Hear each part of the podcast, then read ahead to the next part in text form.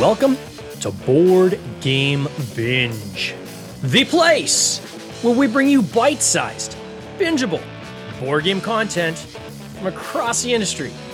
I'm your host, James Staley, and in this episode, we're chatting with Martin Van Rossum Rolling Rhino Games, a print and play game publisher focused on great game design. Their newest title, Chateau, is currently on Kickstarter. Martin, welcome to the bench. How you doing? Hi, James. Thank you very much. Yeah, I'm doing fine. How are you? Oh, I'm doing great. It is awesome to have you on the bench. Thank you so much for joining us. Uh, let me just start off by saying, what a cool name of your company, Rolling Rhino. I love it. Uh, what was the genesis behind that? uh, oh, it, it, was quite a journey because it's it's honestly quite hard to come up with a company name. Uh, you have to uh, you have to get a, a domain name, of course. Um, so it was just uh, endless brainstorming, finding out any available uh, domain names, and we found it really fun. And we wanted something, of course, like um, related to games. So we had rolling from because we make a lot of dice games, mm-hmm. um, and something that relates to an animal. That's always good to have a mascot. Uh, but in the end, uh, the rolling it, it, was a dice at first, but now it's more like a rhino on roller skates. Yeah, because it was just more fun. oh, the logo is super cool. I absolutely love it. So congrats on that. Um, so what do you do? Like, what's your what's your day job? What do you do for a living outside of uh, board games? Okay, uh, so I uh, recently uh, changed jobs quite radically, also to make it more easily to design games. So I was a teacher in higher education, and uh, I quit my job um, in the summer. And now I uh, run a family business. So um, uh, my parents started the business, and I'm uh, taking over. It's a retail business, garden center, um, uh, e-commerce. So we have some web shops. Uh, so I have about 40 employees right now. But it wow. allows me to be an entrepreneur and also combine this with the um, the hobby um, and also be an entrepreneur uh, in there. That's awesome. And, what were you teaching before? So in the higher education, like what, what specifically yeah. were you teaching? So uh, my students were uh, becoming primary school teachers themselves, um, and I was teaching them uh, science, biology, uh, technology. Uh, those are the those were the yeah the courses I was teaching them. Yeah. Um, so it was really a lot of fun, um, especially pre-COVID because we've been working from home for a long time uh, during all of that. Um, but that was also time for like a new challenge for me personally. Yeah. And in that case, were you were you like obviously teaching like the the subjects right to these people who would then go on to become teachers themselves? Did you get into any of the, any of the teaching side as well, like teaching them you yeah. know how to teach these subjects because a lot of that comes is important yeah. right it's not about just yeah. knowing the topic but it's okay now how do you teach this to someone that doesn't know it right yeah yeah yeah totally yeah yeah yeah uh, yeah so the didactic didactics of uh, of yeah. Uh, how to how to bring something ac- across uh, honestly i think most of the um, the lessons were about how to get the message across just because uh, my students were becoming primary school teachers yeah. So they didn't have to know um, an extreme high level of biology or technology, but it's it, because they are minor. Um, um, how do you call it? Uh, uh, smaller uh, subjects in yep. school. Okay. So yeah. They don't have to have an extremely high level of knowledge, but um, it, it, was more important to get kids uh, enthusiastic for these kind of uh, subjects yeah. and to um, learn how um, yeah how to run the, because um, of course primary school teachers most of them also were uh, women and not all of them are very much into technology or those mm. kind of mm. subjects but there's they are important to teach in primary school so it was also uh, working on uh, on that and making sure all of them um, felt competent to teach those kind of subjects uh, in their own classes and then the shift to this uh, this family business, I mean, which is a completely different industry altogether. Yeah, I mean that must have been quite uh, an adjustment for you at all, or was it something that was kind of in the plans for a number of years, or? Yeah, no, no, it, it, it was really yeah, it was really a big adjustment, but um, yeah, it feels really good. It's really it's really fun. I work with um, my uh, two brothers, my sister, my parents are all in the company. Um, which is also complicated, but it's also a lot of fun. but uh, yeah, it's it's completely different uh, from board game perspective. It's fun that we also sell board games. So I'm also uh, a retailer, basically. Um, so you also see the the retail side of things, um, and also see the um, the buying behavior of uh, the regular customers. So yeah. we are a big garden center. Um, we are not uh, like uh, a hobby store. So we sell just smaller games and puzzles, um, and it's not the the the board game uh, experts aren't coming to our shop, but just the regular uh, people who are perhaps looking for a, fun little card game or a dice game uh, to pick up. So uh, yeah, you also learn about customer behavior in that way. So it's mainly impulse. It would, I guess, is it impulse uh, buy essentially yeah, for, much, for these yeah, rights? Yeah, Somebody comes to get a plant and they see a. Yeah. and for and also just like um, uh, for for the family, for for the kids, for the so you yeah, uh, yeah you see uh, what makes uh, someone buy a game actually, and many of those smaller games uh, are used as gifts. Yeah, it's cool when I whenever I talk to a guest about you know what do they do for a living? And for those who who are listening wondering like you know why do you ask a person you know why you get into the board games? Why do you want to know about the about what they do as a day job? For me i find it's very interesting in terms of informing how someone comes uh, uh, approaches the industry right? So on one side you have a teaching background right? So that's going to yeah. help you in terms of rule book design and and setting out um, you know the the methodology behind how you're going to explain your game to people. So that's a transferable skill. Um, on the business side obviously you're going to have things like logistics and um, you know and sourcing and procurement and and even accounting and these kind of skills that are going to come into play when when you're doing something like a kickstarter campaign right so having um, any skill set, quite frankly, in any industry, there's usually something you can transfer over into this industry that's going to help you be um, you know, at least have a leg up in, in one facet of this entire uh, mix of bringing a game to market. Yeah, yeah, you're absolutely right. Yeah. Yeah, yeah. no, that's cool. Yeah. It's interesting when you're talking about rolling Rhino games and, and saying, you know, we want to come up with something that was unique and, and that we could have access to get the URL, right? That's the big thing yeah. is how do I get the URL? How do. I get all the social handles that all match so I don't have like three or four different social handles depending on the platform you go on.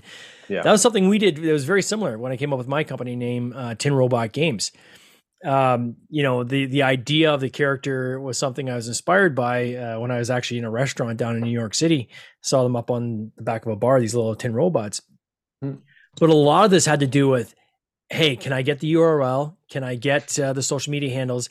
And is it all going to match? And when I did yeah. the search and saw that it did, I was like, done. Like that's done. You yeah. know, that that that is a huge achievement, right? And that's yeah, that's the challenge that not everybody always goes through. So for people out there looking to come up with maybe a company name, that's one thing you want to do when when you're doing your your your, your name creation. You want to is it go on like a uh, GoDaddy right dot com and do a search to see if your URL is available. You want to get the dot com, hopefully not pay a premium for it.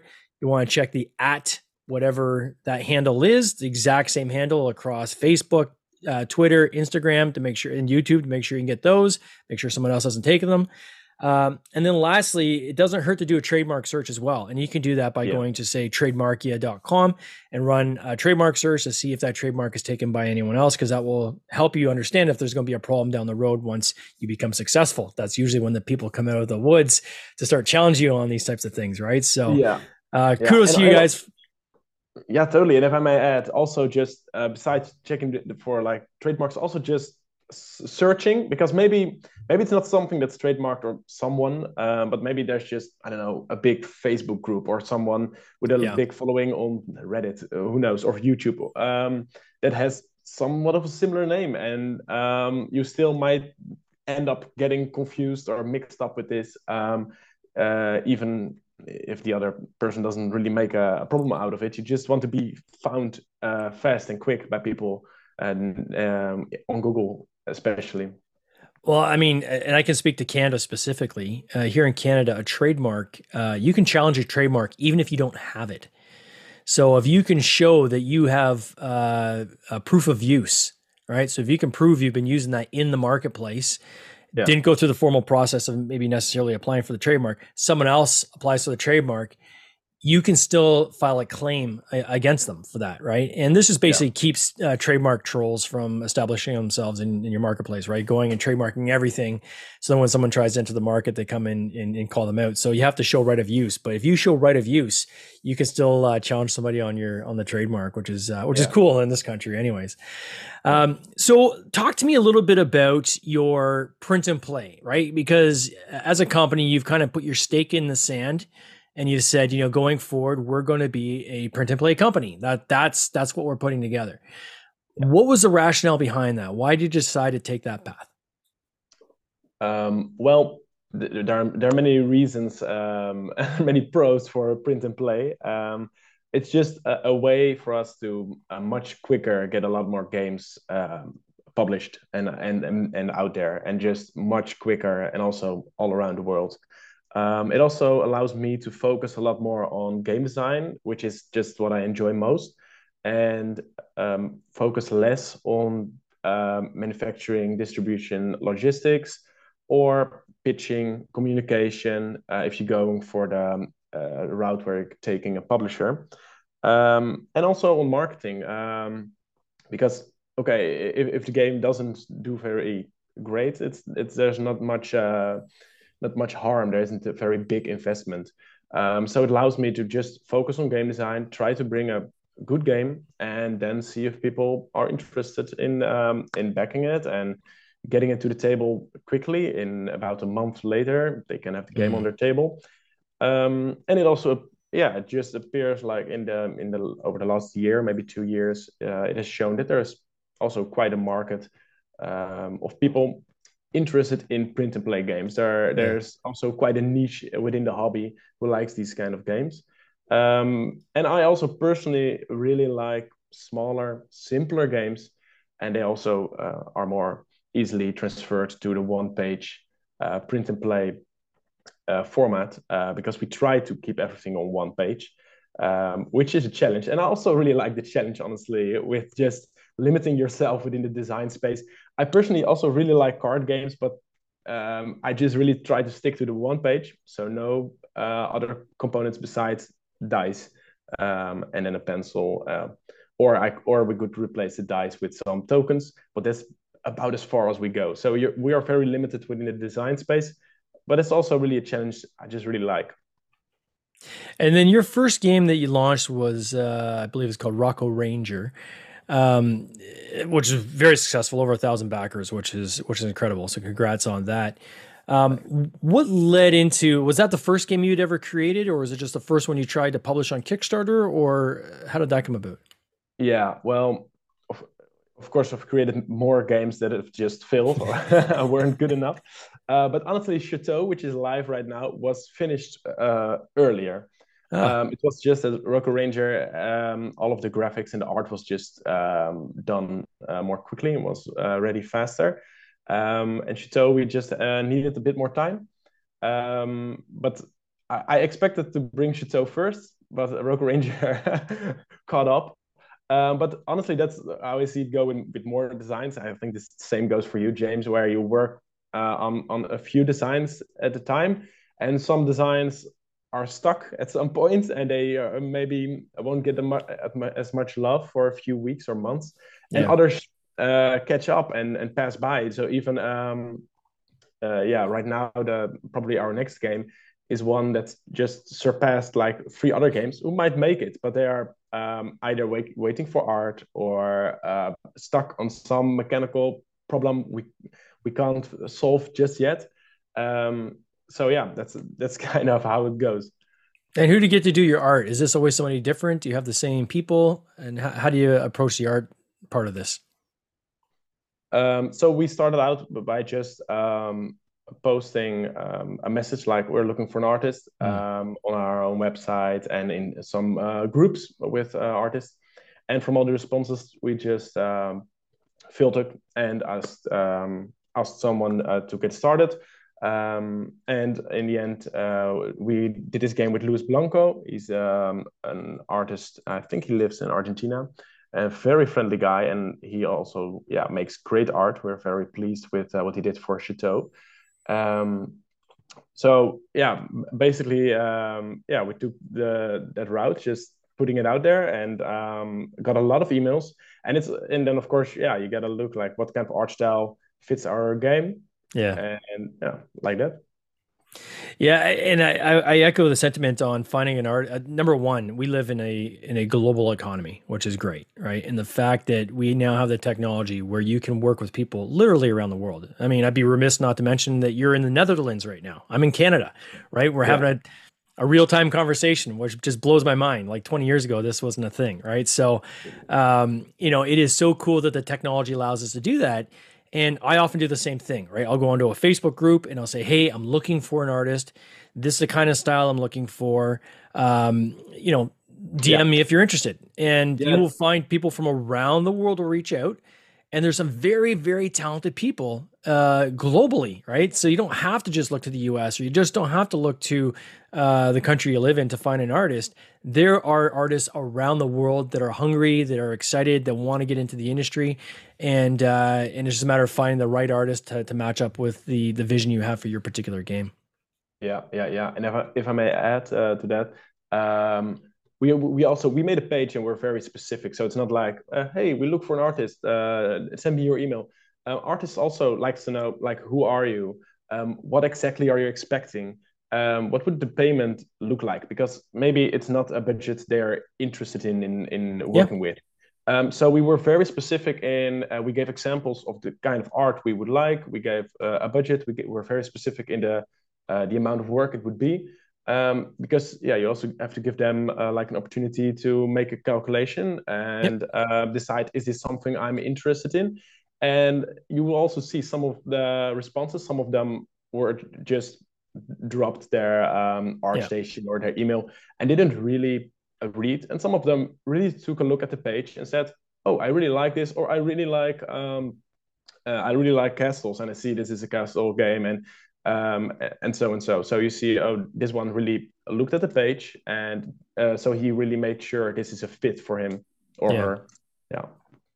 Yeah, it is so important to make sure you've got the right fit. And, you know, I think the mistake some people might make, and I made this early in in, in my career in, in the gaming industry was I would try to find an artist. And then when I fit, locked in on an artist, I would try my best to try to convince them that I was a fit for them.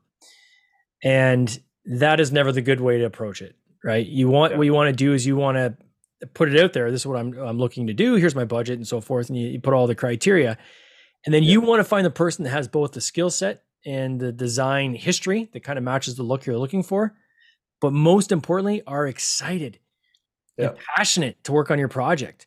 I mean, it is it is a monumental difference between working with someone who is excited and really, really wants to work with you on your project and someone that you've kind of had to try to convince and you're haggling over rates and things like that. I mean, you are better off to try to find someone else um, yeah. to to come forward with your project because things are going to come up in your project that you didn't anticipate or something's going to have to be changed. And what you don't want to be doing is getting into a position where um, it's a constant kind of haggle back and forth. What you want to do is really look at it as a collaborative process. You got to find somebody who approaches it very much like they are on your team, and it's a collaboration. Yeah, yeah, totally. That's it's super important also yeah just communication is super important yeah so also when we were selecting it was also just it was also important like how fast is someone replying how are uh, uh, how are they uh, replying even yeah. if they don't speak english i mean i'm not a native native speaker but yeah. i want to be able to communicate at least so if someone is from another country how well uh, can i communicate with this person before we're getting uh, started together yeah, no, for sure. And then with in the Netherlands, how is the gaming industry there? Is it is it large? Do you have like gaming groups that you go to? Like, eh, how, how's the industry there? Um, I think it really differs from where you live. Uh, in the bigger cities, there's there's uh, uh, quite a lot going on. Um, but um, I feel like the Netherlands is is there are quite a lot of uh, board game enthusiasts. There are also quite a lot of uh, Dutch board game designers. So mm-hmm. I feel like it's a very um, yeah, it's very active uh, hobby around here. Um, yeah, I, uh, for publishing, um, the, most publishers do focus a lot on um, translating and mm. putting out games from other countries because we are a smaller uh, market, of course. So, yeah, localization. Um, yeah. yeah. just localization of foreign games.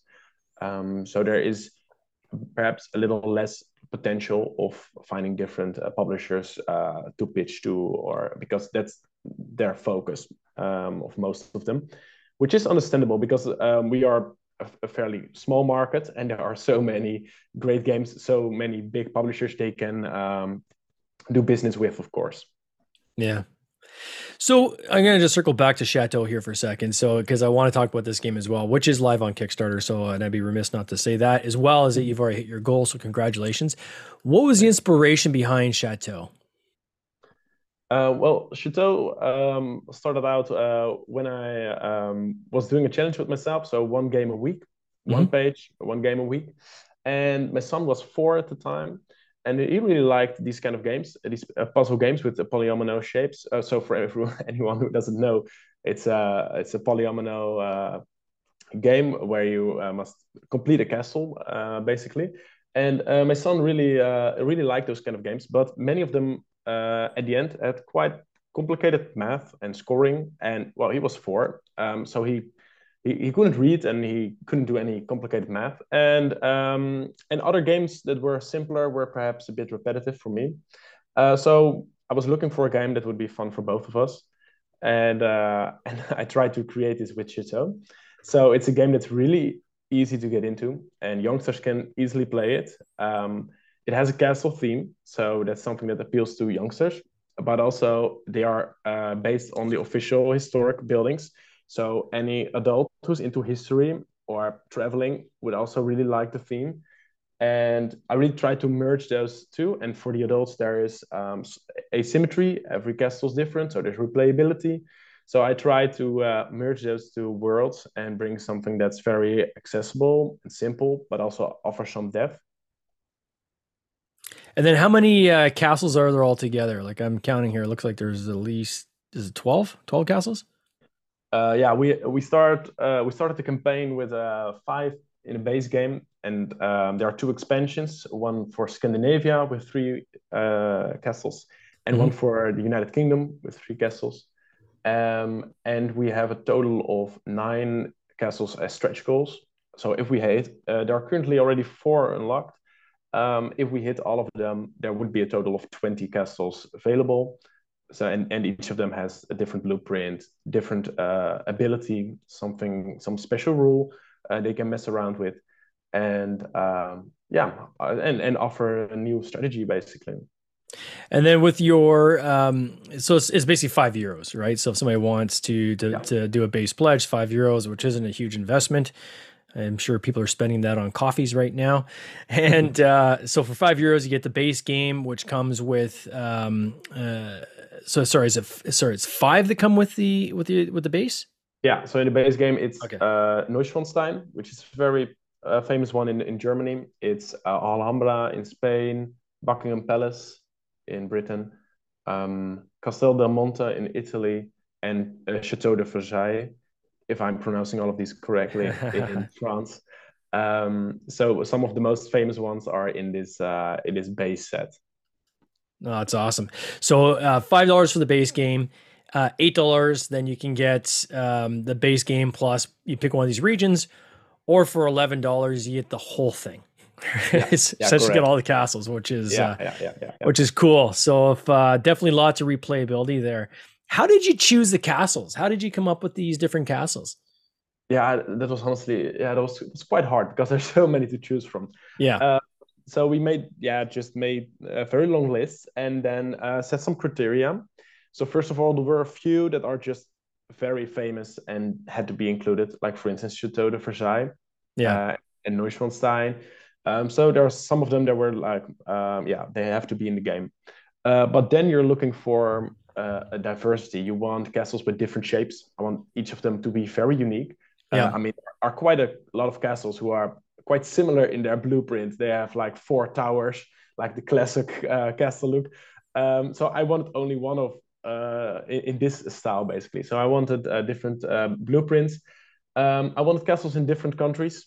Uh, so I wanted one in Spain, one in Italy, one in uh, just the the major European countries who are known for their castles. Um, and also because I know many of our backers come from those countries. So, uh, and I know it's always fun to see something from your own country. Sure.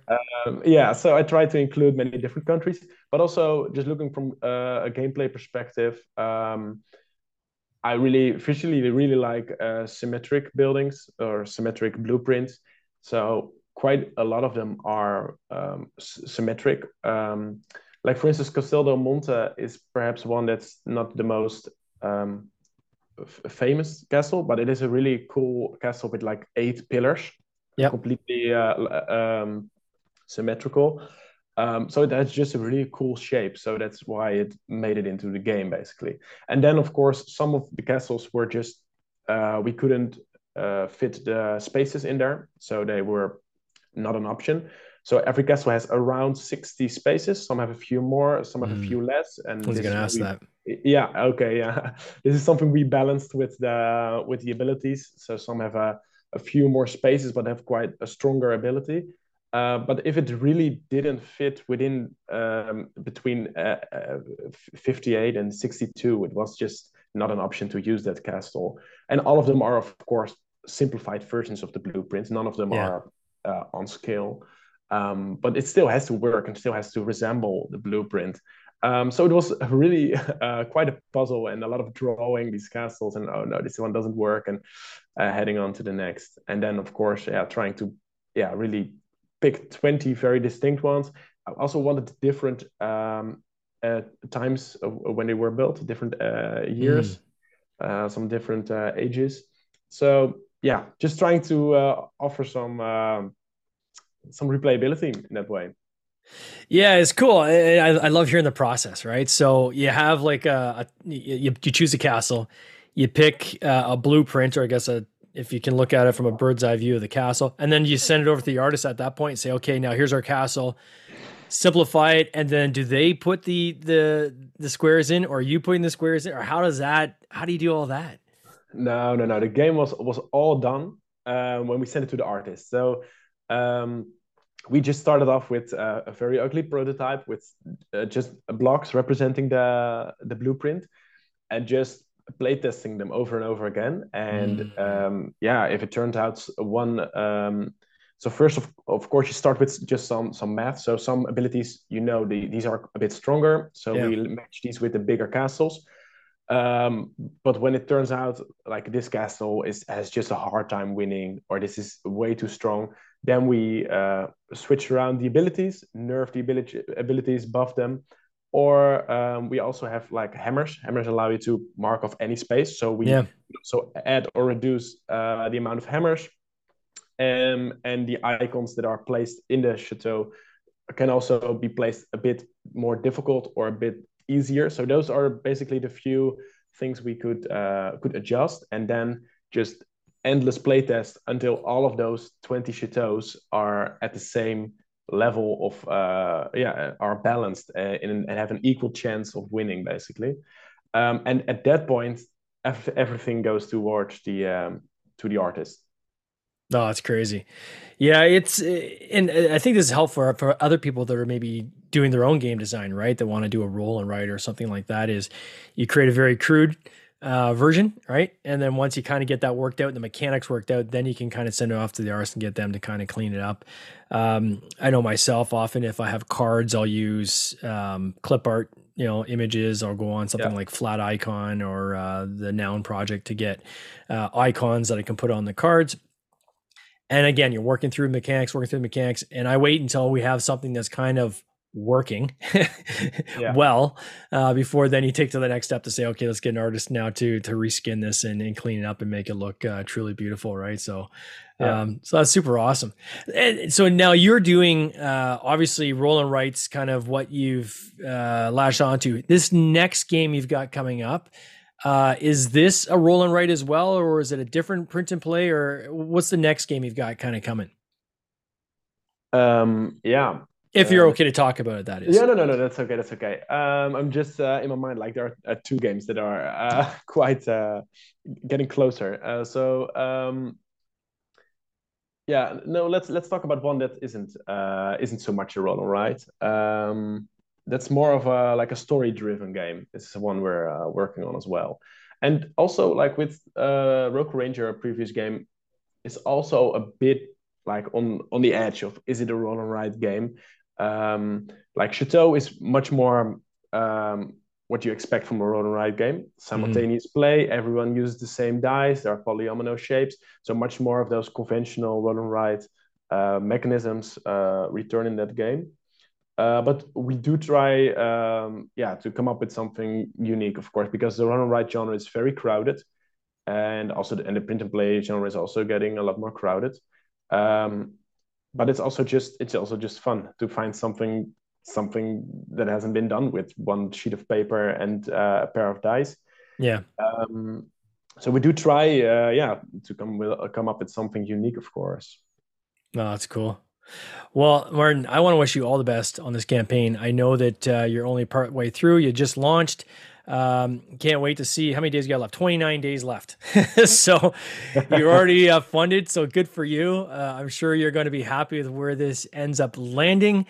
And I can't wait to see the next iteration coming out of Rolling Rhino Games. For those who do want to back this campaign, uh, simply go to Kickstarter and type in Chateau. You'll find it there. I'll also put a link in the show notes, or you can go to the Board Game Binge podcast Facebook group. It's a private Facebook group. Simply send us an invite uh, when you get there. Uh, that'll keep the bots out. You'll get an automatic uh, approval after about two minutes. And we'll also put a link in the video there. Uh, Martin, all the best is coming here to you and your family. You take care. Thank you very much, James. Cheers. This has been an episode of the Board Game Binge podcast, hosted by James Staley, produced by James Staley and Mike Bruner, with original music by Nick Smith. If you would like to watch these interviews live, simply subscribe to our YouTube channel, Board Game Binge, and you'll get access to live interviews, giveaways, and interesting board game content across the industry. I can't wait for you to join us. See you next time.